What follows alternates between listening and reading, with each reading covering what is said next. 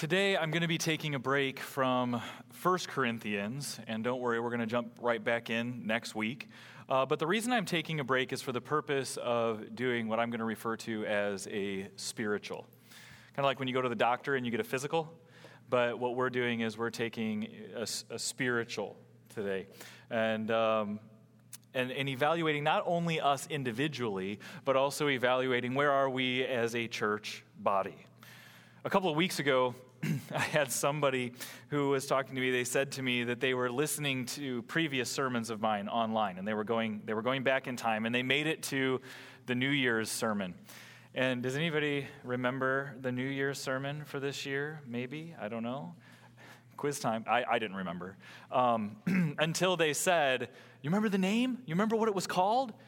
And I'm like, Oh, no. And they said, No more masks. That was the title of the sermon. How ironic, right? But, but we know, uh, hopefully, you remember the the idea of that sermon at least. That sermon was actually a sermon encouraging us and challenging us as we go into 2020 that we would be a church that practices continual Christ centered discipline. And discipline, not talking about the excommunication, but talking about exhorting and encouraging and challenging. But the only way that we can really do that with one another is if we're honest, if we're taking off the masks. Because we have this propensity as human beings, in a spiritual sense, to hide ourselves, to self protect, to, to make ourselves look better than what we really are. And so the call was no more masks. And then we enter into March and we don't see each other uh, for a while. But I think that that time period and this time period that we're even currently in, uh, God has ordained this and that God has intentions for this, lessons even for us to learn. That while we entered into this new year calling for no more masks, I think that's God's call to us still. And God is using this to bring that about. You know, in James, in chapter 1, when James talks about falling into trials of various kinds, you know, he starts off, Count it all joy when you fall into trials of various kinds. Why? Because he goes on and he says, For you know that the testing of your faith produces steadfastness, and let steadfastness have its full effect, that you may be perfect and complete, lacking in nothing. I, I, I just want to break that down briefly as we enter into this spiritual today. Okay? The testing of your faith.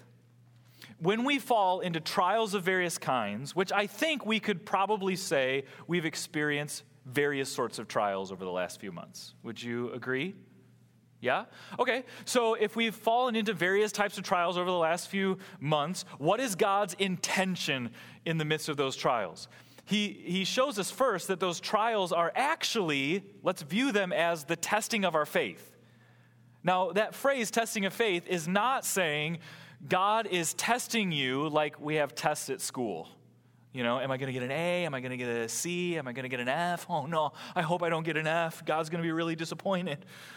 But instead, the testing of the faith is talking about our dependence on the Lord, that He's revealing to us, even, our recognition of our dependence on Him. That in the midst of the trial, do we cling to Him or do we cling to other things? Or do we cling to that mask and the perceptions that we want to hold to? Or do we depend on Him? Now, the testing of the faith, as the faith is intended to the dependence is intended to actually increase, meaning we're going to cling to the Lord more.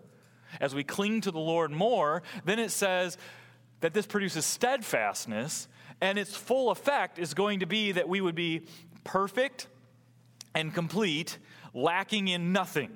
Now, the phrase perfect and complete, when you put that together in the Greek, actually, if we wanted to give like a modern translation to this, we could say it refers to wholeness a spiritual wholeness. God's design and goal for his we could bring is that we would be whole. That Jesus was broken so we could be one. And it says lacking in nothing. So these last couple of months, we've been going through trials of various kinds, and my question to you is do you feel more spiritually whole as a result of these months? Are you closer to the Lord in the word and prayer through these trials? Does your behavior towards people reveal that? What about your love for the world around you and your burden to evangelize? How about your love for fellow believers? Has your clinging to God increased? Or have you drifted or remained the same or wandered away? See, this is a concern actually that the elders have currently. Most of our elders at our last elders meeting described and explained that they were burdened and discouraged right now. All, all but one elder. He actually said he was feeling pretty good. And we said, then you're our encourager right now. But the reality is, is that there are people that in the midst of this time or as a result of this time, people who have been going back to old sins, people whose hearts have been revealed in concerning ways. There are others who are feeling confused with how to act and to respond to various situations that they're facing. In addition, social media adds just this crazy mix to our lives that can be good, but it can also be very bad. In addition, the elders have perceived um, at least the beginning of potentials of divisive tendencies within our church family that's different than in previous years that we've experienced. And so rather than ignore these perceptions and trying to just like plant little seeds in sermons here and there and have you go, wait, what is he, huh? Is this like a veiled way of saying something? We just said, let's just bring it out into the open. Let's talk about this and let's, let's have a spiritual. together and say, Where are we? Now, for some of you, you might be like, I have no idea what you're talking about, Pastor Timothy. Uh, praise the Lord for how he's working in you. Awesome, amazing. Listen to this sermon with the intent of continuing to grow in your faith. For others of you, there might be some things that God brings about a conviction with, and, and there others might even be more. But for all of us, we're in this together. Just like what the, the fighter passage says let us continue together. Let us not grow weary in doing well. So we're in this together. And as I say all of this, this kind of reminds me of the New Testament and, and the authors, the apostles who write the New Testament to these churches. All the churches experience different types of trials. And one of the things that's pressed in, I think, every or most New Testament letter is the idea of like mindedness, unity. Every, every church has their unique challenges that they're facing. You know, Ventura in 2020 faces different challenges than Ventura 1960, right? So, like mindedness is going to be practiced and expressed in different ways because of the things that we're facing. It's all based on the same principles of Christ, but it's different in how we express it. So for us, we go through these trials and we're like, how in the world do I love you? And, and what is going on? So, as you have that little bit of a backdrop, I want to give you the big idea of the sermon today. Ventura must be like minded for God's glory, our good, and the world's repentance. This is what we're going to be using to evaluate even where we're at and to challenge us and encourage us to grow. Ventura must be like minded for God's glory, our good, and the world's repentance. Now, before we go into each of those points, you can ask, what does like minded mean? Does it mean that every Christian agrees on every belief? I mean, for the last several weeks at the end of the service, the benediction has been from 2 Corinthians 13 that says, agree with one another, live at peace. It can almost sound like he's saying, we have to agree on everything. And then you get to Philippians 2, and Philippians 2 says, So if there's any encouragement in Christ, any, any comfort from love, any participation in the Spirit, any affection and sympathy, complete my joy by being of the same mind, having the same love, being of full accord and of one mind. And what about Romans 12, 16, that says, Live in harmony with one another? Or when Paul writes in Philippians that Euodia and Syntyche must agree together in the Lord. All of these phrases have similar meanings. But does it mean that we have to agree on everything? Does it, do you think? No, it does not mean that we agree on everything. but it means that we are unified because we agree on the main realities, okay? Which are founded in Jesus Christ, who has become for us wisdom from God. So, I'm going to give you my definition of what I think like mindedness is using New Testament. I believe like mindedness is, and, and I want you to add, don't start with counting. If you already took notes, you're going to have to scribble. Like mindedness is expressed in counting others as more significant than oneself because of the God given union we have in Christ. It's expressed in counting others as more significant than ourselves, but it's grounded in, it's because of the God given union we have in Jesus. Now, why do I put in here it's expressed in counting others as more significant? Well, that's because if you go to Philippians 2, and Paul is talking about having the same mind, he says, then do nothing from selfish ambition or conceit, but in humility count others as more significant than yourselves. Let each of you look not only to his own interests, don't just think about you, but also to the interests of others. Have this mind among yourselves, which is yours in Christ Jesus. And then Paul goes on to display the mind of Christ, that Jesus, in all glory, sacrificed the glory of heaven and came to the cesspool of this world. And he loved and lived with people and served people. And even in Jesus' sacrifice, it is as though Jesus treated people as if they were more significant than him and are human beings more significant than Jesus? No. Jesus is the glorious one, and he sacrificed on sinners' behalf, rebels, so that rebels could be made one with God, be reconciled with God. Jesus experienced the death that we deserved. And when I say the death that we deserve, I'm not just talking about being put in a coffin. I'm saying Jesus experienced the true everlasting death of the wrath of God on the cross for myriads and myriads of sinners, for you and for me, those of us who have faith in him. And when Jesus was on the cross, he didn't, when Jesus was on the cross, he said, Father, forgive them.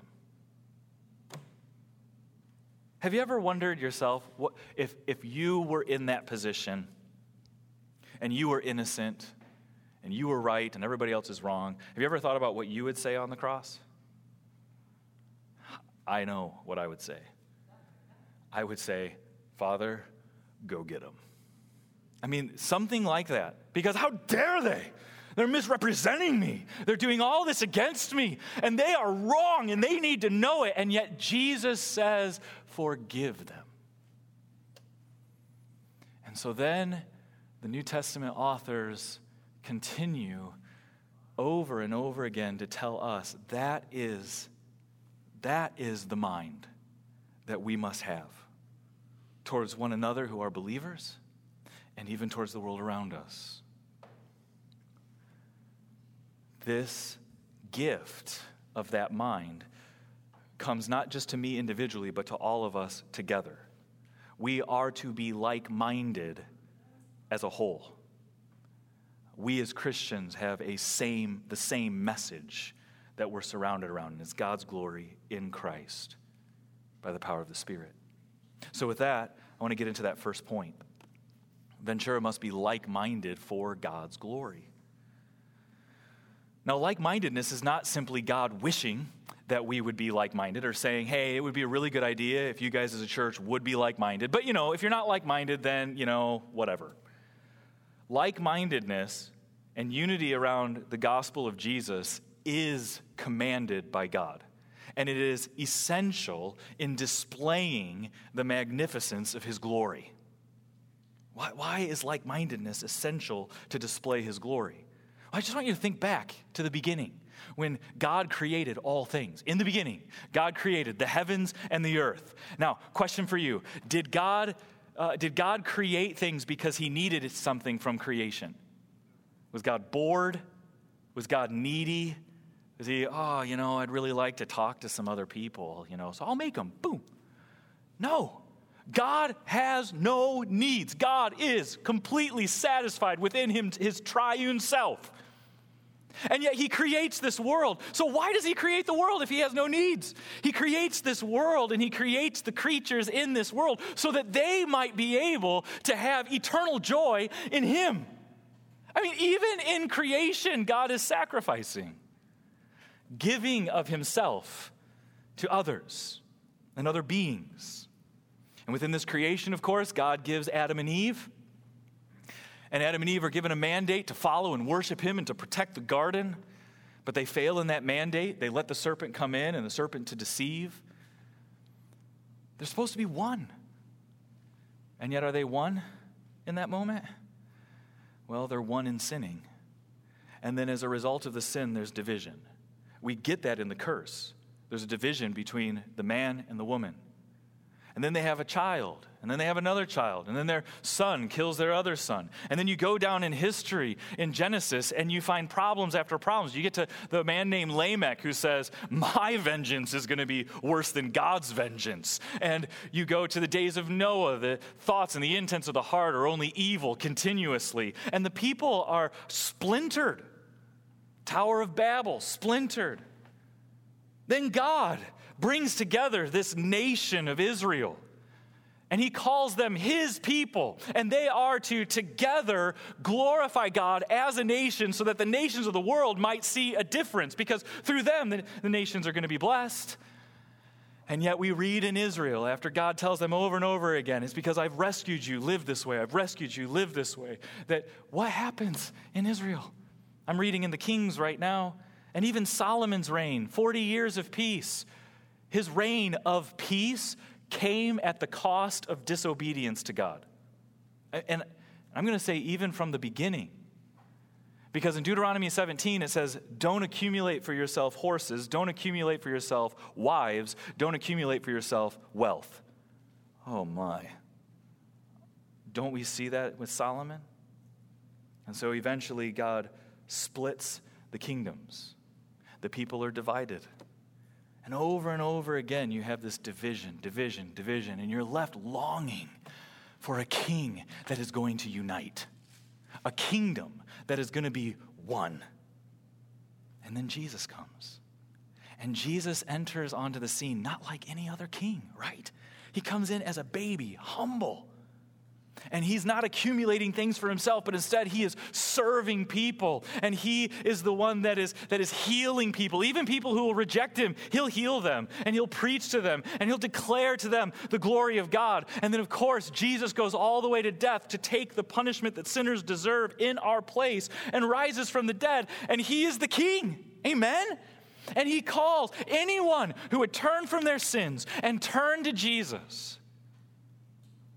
would be a part of the king's kingdom. And now we are one. One kingdom, united under our one Savior. Before Jesus himself even died, in John 17, Jesus prays this The glory that you have given me, I have given to them, that they may be one, even as we are one. He has given glory to be expressed in the unity. This glory leads to the unity of Jesus' people. So, question for you Do you care about God's glory? Wait, hold on, let's try that again. Do you care about God's glory? Yes. Okay, good. Well, now we're going to test that. This past week, uh, Cody uh, shared with me a quote from a Puritan. Was it Richard Baxter? Yeah, Richard Baxter. He, he said, that many Christians suffer from spiritual bulimia, meaning they take in a lot of information and they refuse to digest it. We, don't, we won't meditate on it, we'll hear it, you know, we'll get it kind of in our mind, and then we forget about it. I think that can be the case when we talk about God's glory in the unity of his children. Yeah, yeah, yeah. I want God's glory. Woohoo, yeah. Now, be like minded. Eh, hmm, hmm. Whatever. I'm just going to move on and do what I've normally done. No. Jesus prays to the Father that God's glory would be expressed, the triune God's glory would be expressed through the unity of his children. the like mindedness of his children. Now, again, that doesn't mean we agree on all things, but because we agree on God's glory in Christ, we pursue that unity and seek to display to the world that kind of unity. So, the question is, is how are we doing as a church at that? How are we doing as a church as a result of the last few months? I want to go into the next point. Ventura must be like minded for God's glory and our good. The beauty is that our good and God's glory go right together. God's glory is humanity's good. That's why He created the world, so we would know His glory, which is our great joy. Now, I've already commented on other passages of Scripture that state that we need to be like minded. So, what I want to do under this point here is I, I want to take time kind of to do like what Paul did with the Corinthians in the passage I talked about last week, where he says, And such were some of you. And the point in him saying, And such were some of you, is him saying, So that's not who you are in Christ, so we don't live like that anymore. We live like the people that we are in Christ, redeemed set free. So, and such were some of us, Ventura. But we are united in Christ. So, what I want to do is, I want to give some examples examples of maybe concern that some elders have expressed at this point in time, and then also some examples that might be helpful in moving forward to the future. So, let me start by um, concern. I'm a, I'm a negative one, so that's where I go first. Currently, in all transparency, I, I don't personally like the model of how we have our services right now. Okay? Um, now, that doesn't mean that I don't believe it's the wisest for right now, but I, I don't like it. And, it's, and I may not like it for a different reason than you don't like it. I don't like it because I feel like it can separate my brothers and sisters from one another over preferences. That we have made separation from one another over preferences instead of recognizing our union as people, and that that takes priority. People take priority. Um, I, I and I think other elders have had discussions with people over even the masks and no mask perspective and it's so intriguing to me how quickly the discussion gets political or conspiracy discussion as to a defense as to why they ought not to wear masks. If the conversation, but I have had conversations that have gone to, but I do, somebody saying, I do recognize there are those who do need to wear masks. You know, there's the immunocompromised. They feel like they need to wear the mask. Or there's people who are concerned for those people, that they might be in their family. So I recognize that. And then at that point, my question is so what's the solution? What's the solution at this point in time? And it has seemed to me that it has been well, they can go to their own service, and then we can have ours. That just saddens me because people are more important than my preference. And I think that we would all acknowledge that should be the case. People should be more important than our preferences. Um, now, I know some people say, well, hold on a second, Pastor Timothy. You know, I mean, they're wrong. I'm right. And so, and they're wanting me to do this, and I shouldn't have to do this thing over here because I don't want to do that thing over here. And, and they're being rude too. And here's the thing I recognize this is all a mess.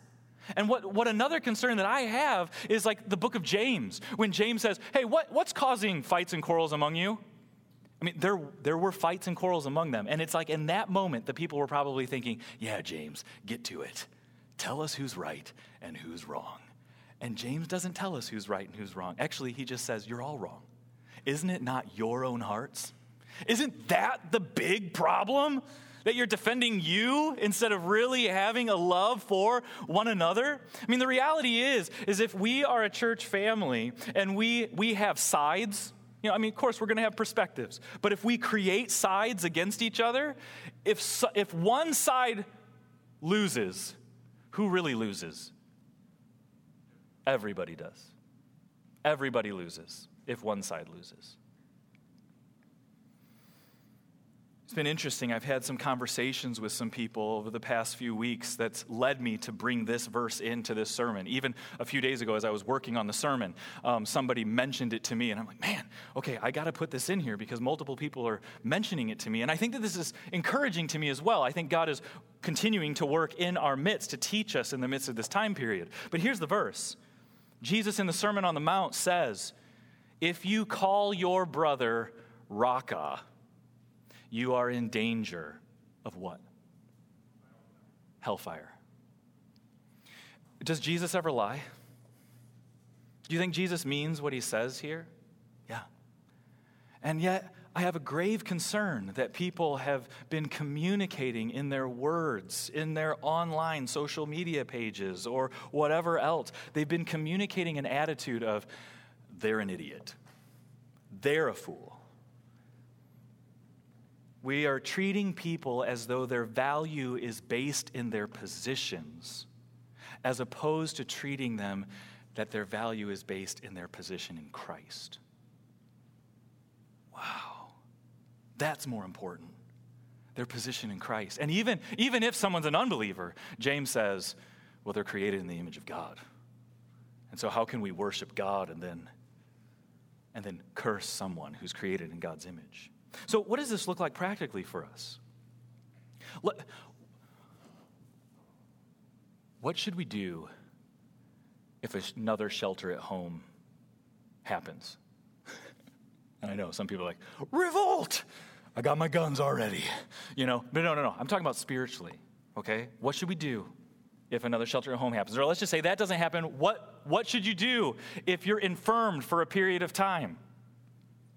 I think one of the things that we've seen over the last few months is that uh, some people ha- disengaged. They disengaged with other believers within the church body, and they're experiencing some of the negative effects of that. Because the scriptures say we are to exhort one another as long as it's called today. Often we use the phrase, we are disciple making disciples. And sometimes I think what people tend to do is they say, okay, people are discipling me. And as soon as that's gone, well, I guess I'm just, you know, Don't know. Nobody's reached out to me. As opposed to saying, no, no, you are to engage people. Make sure that they are growing in Christ. As long as it's called today, lest there be among you an evil, unbelieving heart. That can happen. So we must be engaging each other. That's one of the solutions here. Talk to each other, sharpen each other. Secondly, sacrifice for each other. Some of the conversations I've had with people have basically boiled down to a response, and I can totally understand this because I'm just, I'm, I'm human and sinful. But the response is essentially, well, why do I have to be the one that sacrifices? Why do I have to be? And my response to that is, you don't have to, you get to. And I say you get to in genuineness because the Bible says God has set you free to magnify Jesus. And how does Jesus magnify God? It was through his sacrifice. So that's what we get to do sacrifice for one another.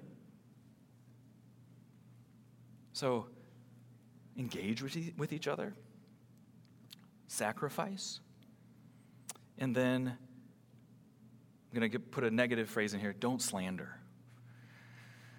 That sounds so simple.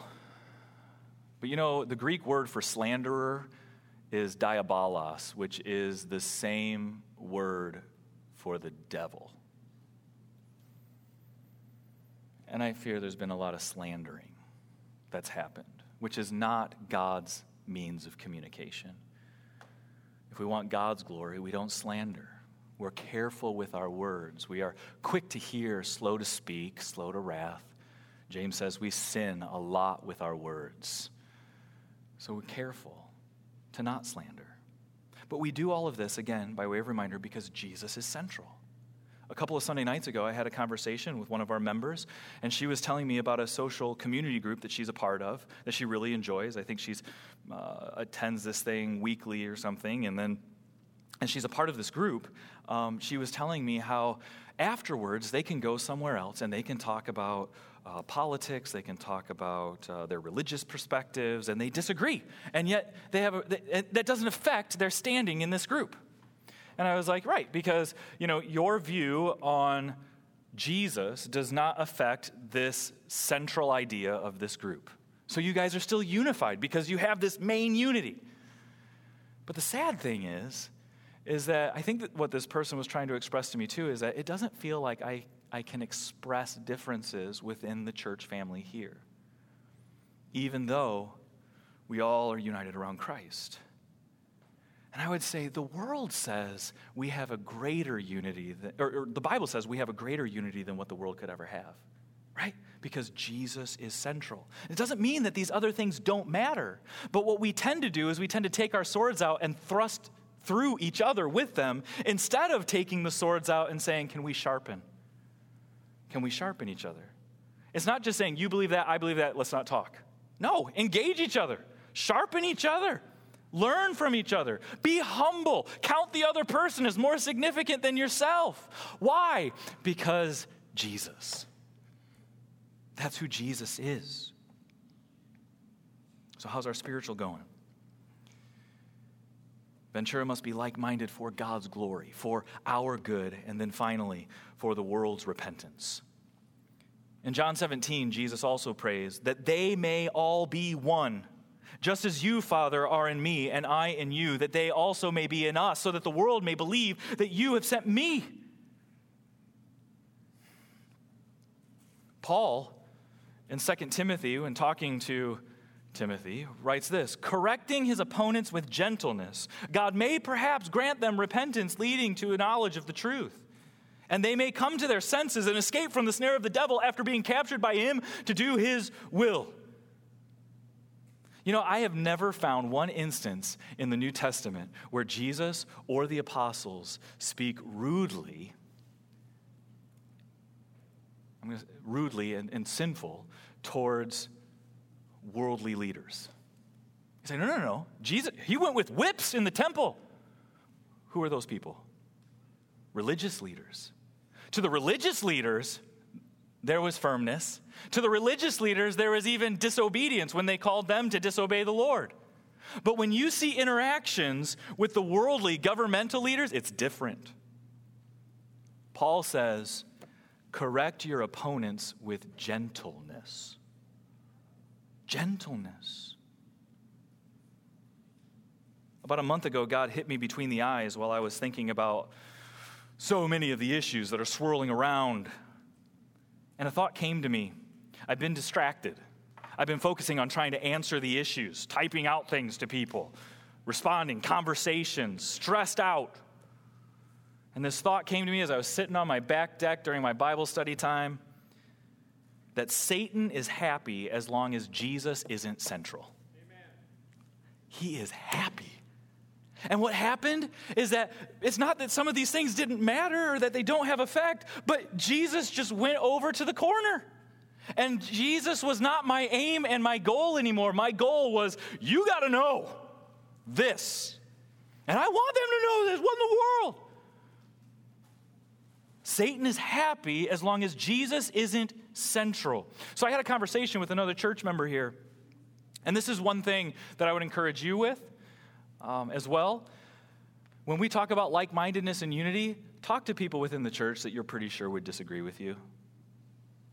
And don't just talk to them, but say, hey, I'm not trying, I actually don't want to argue, I want to listen. And if you'd be willing to hear my perspective too, I think that would be great. This is a good lesson. You could also talk to them even after the service today and just say, Pastor Timothy gave us this homework, so that's why I'm doing this. And I want you to know I love you. but I had this, I, am starting to do that with some people in our church. And um, in the midst of this, and I had a conversation with one person that was, that was uh, quite passionate uh, about certain political things, which, again, we can be passionate about these things. But my concern was is that Jesus is being forgotten and that this person was more passionate about the politics than they were about Jesus. And so I said to, to them, if you were a missionary in another country, how would you talk? How would you talk if you were a missionary in another country? And so this person thought about it, and they actually responded. and They said, You know what?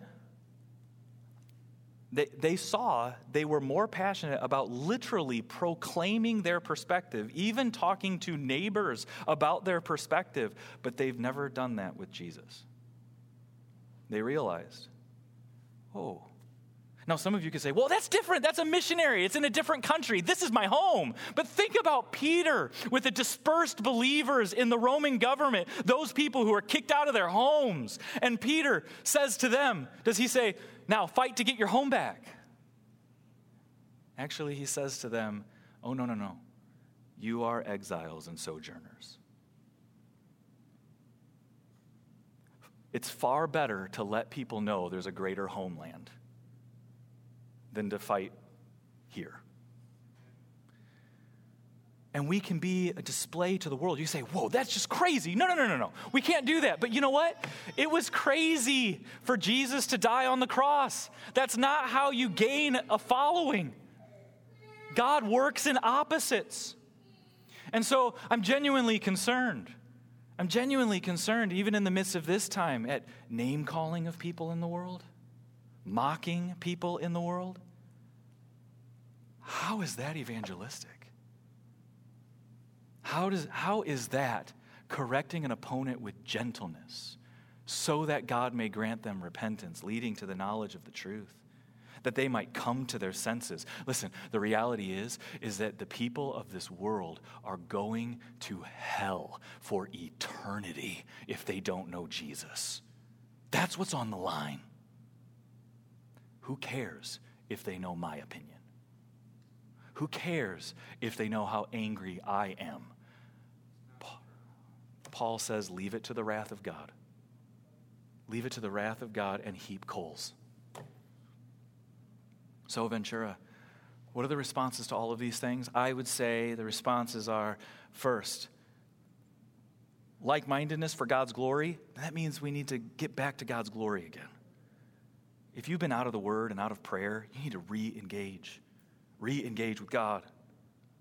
Like mindedness with one another, we need to re engage in different ways with each other, whether it's a phone call, video, but you know what we tend to do is we go to the most easy type of communication, which can also be the most dangerous one, which I'm referring to Facebook and Twitter. But we need to engage each other, talk to each other, and then we need to engage with the world in ways that magnify and glorify our God engage, engage, engage, so that the glory of God might be seen and that people might look even upon Ventura and say, Whoa, the unity there is different. It's sacrificial. And we can say, Yeah, because of Jesus. Let's pray. Father, thank you for who you are. Thank you for your power, your grace, your mercy. I pray, Lord, that you would help us as a church family. Help to grow us, strengthen us. And Lord, I pray that we wouldn't become nebulous in our beliefs as a result of a sermon like this, but instead that we would be strengthened all the more in our beliefs of your glory in Christ by the power of the Spirit, and that we would also become more strengthened in these other beliefs as we are patient with one another, as we are gracious towards one another. And Lord, I also pray that you would help us in our testimony with the world. The world might see that we are most concerned for their souls, and that they might rejoice and glory in God as well. And it's in Jesus' name we pray. Amen. So, hear these words as we close this time. Finally, brothers, rejoice. Aim for restoration. Comfort one another Agree with one another. Live in peace, and the God of love and peace will be with you. The grace of the Lord Jesus Christ, the love of God, and the fellowship of the Spirit be with you all. Amen.